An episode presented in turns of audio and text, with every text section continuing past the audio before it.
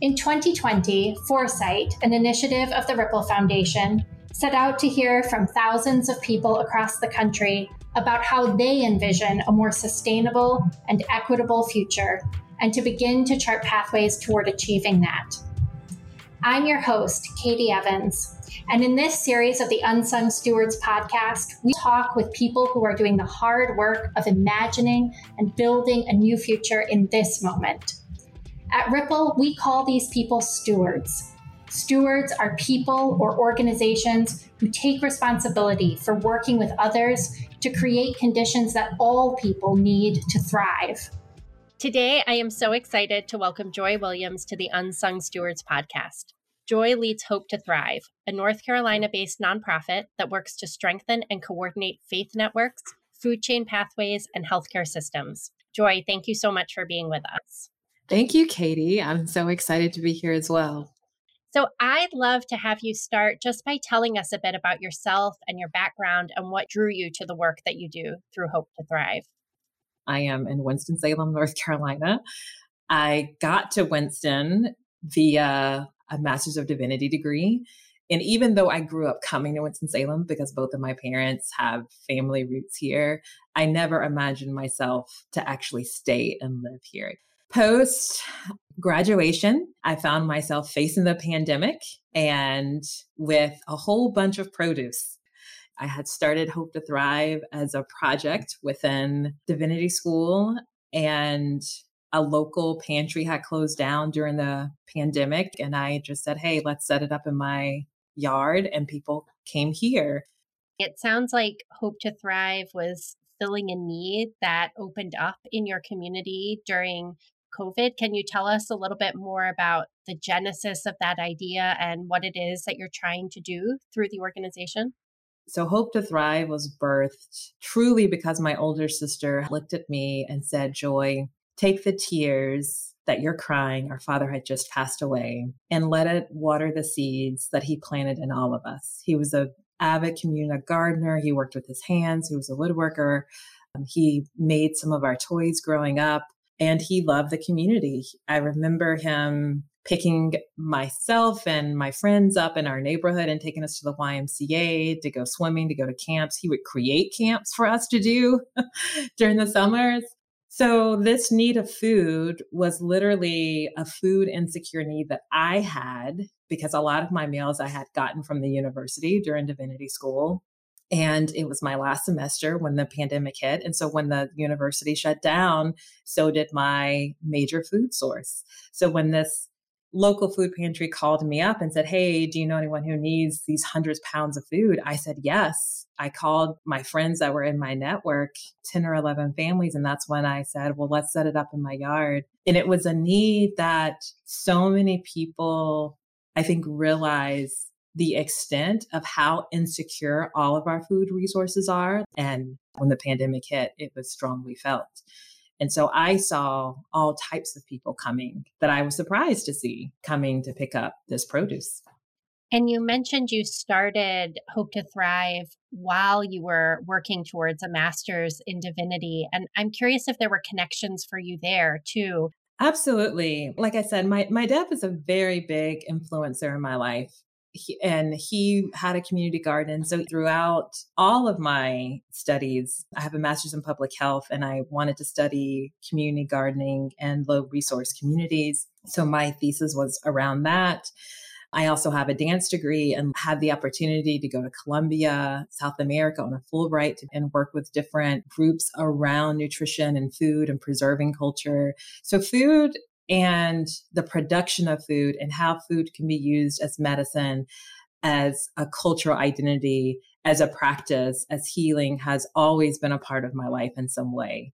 I think professionally, it became what it truly has been without me realizing it my whole life, the forefront of my focus when the pandemic hit. I'd love to have you share more about how you think about the role that food plays in our lives, both as a means of sustenance or nourishment, but also as a thing that connects us to people beyond ourselves. Sure. The way that I have thought about food is both a negative and a positive.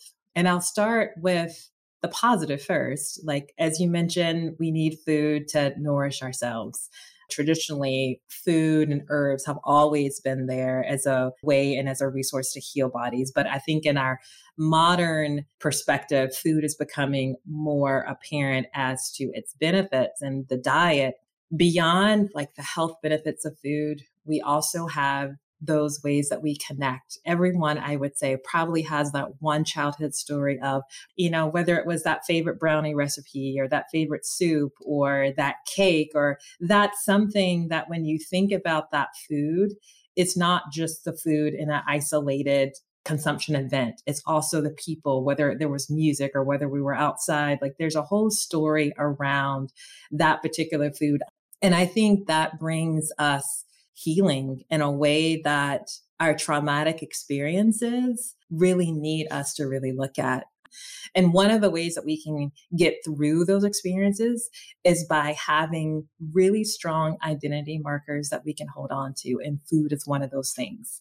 And I think that's one of the reasons why in so many communities, when you look at diet, when we look at cancers or strokes, and we say that, you know, diet, exercise, you know, not smoking, some of these big pillars can really help your health. One of the hardest things to drop is our diet, because they bring so much more to us than just the actual experience of eating. And with Hope to Thrive, I saw it as a way to get into the hearts of people by offering food. The goal was, how do I get into the homes of people to address trauma, offering health resources, whether it's HIV, or how do we talk about abuse in the home? How do we talk about all of these really hard topics that really affect us day to day?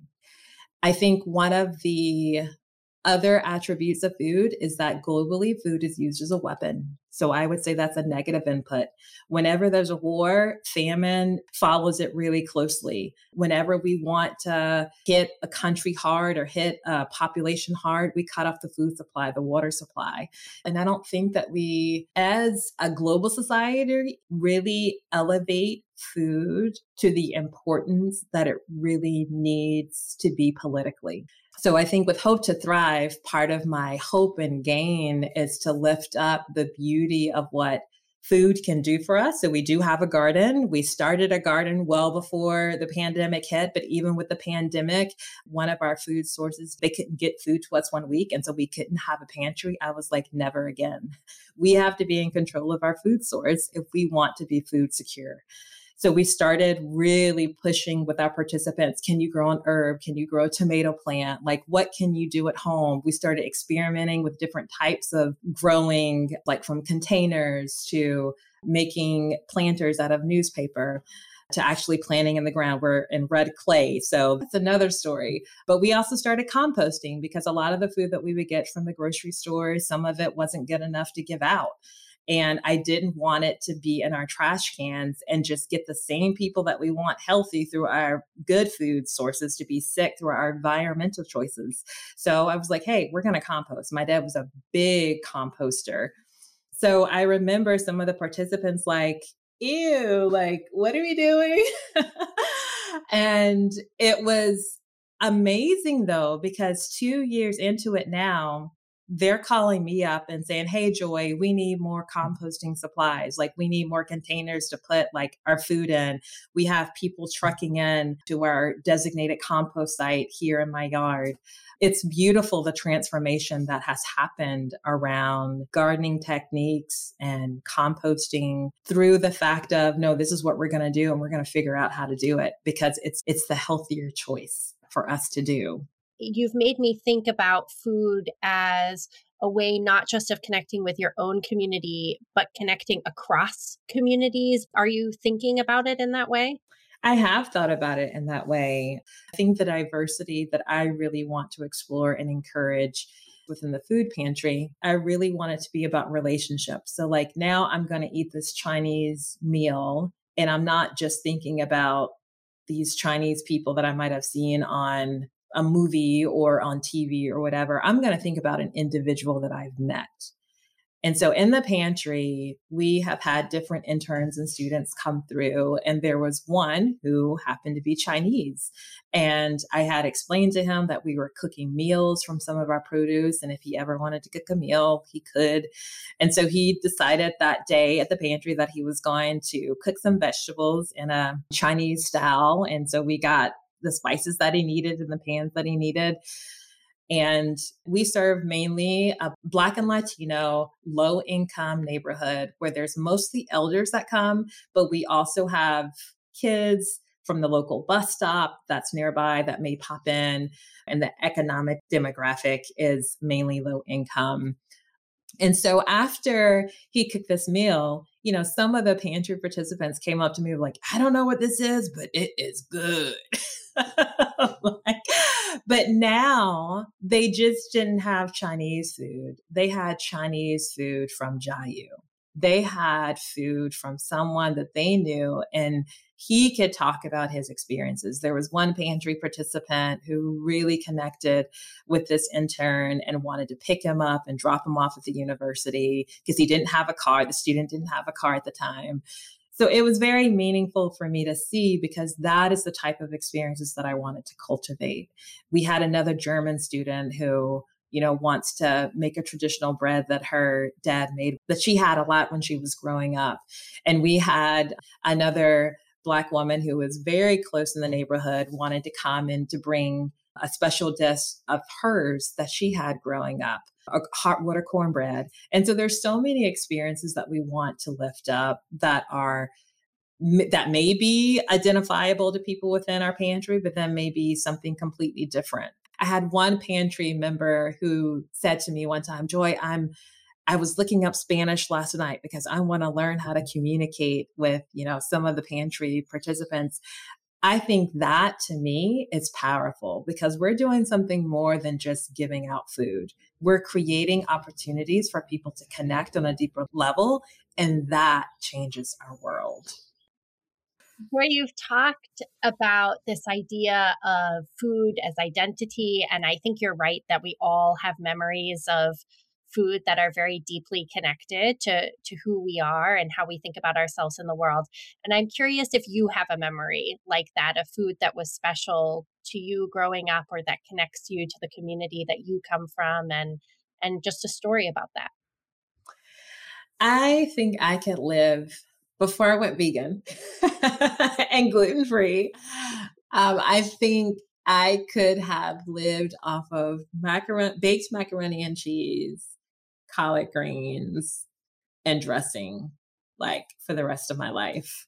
I absolutely just would crave Christmas and Easter and Thanksgiving when my grandmother would make those items, and I could just eat all of that. So for me, it's warming. I love the taste of it. With the cornbread, there's sage, there's celery, there's onions. You take cornbread that's been baked like 2 days prior and it's slightly dried out, and you mix it with breadcrumbs, and then you add the sage and the broth of the turkey or the chicken, and then you bake it. And it just comes out like a piece of cake. It is so good. And the macaroni and cheese baked with 3 cheeses with condensed milk and salt and pepper. And yeah, it just, that to me spoke, it's family time.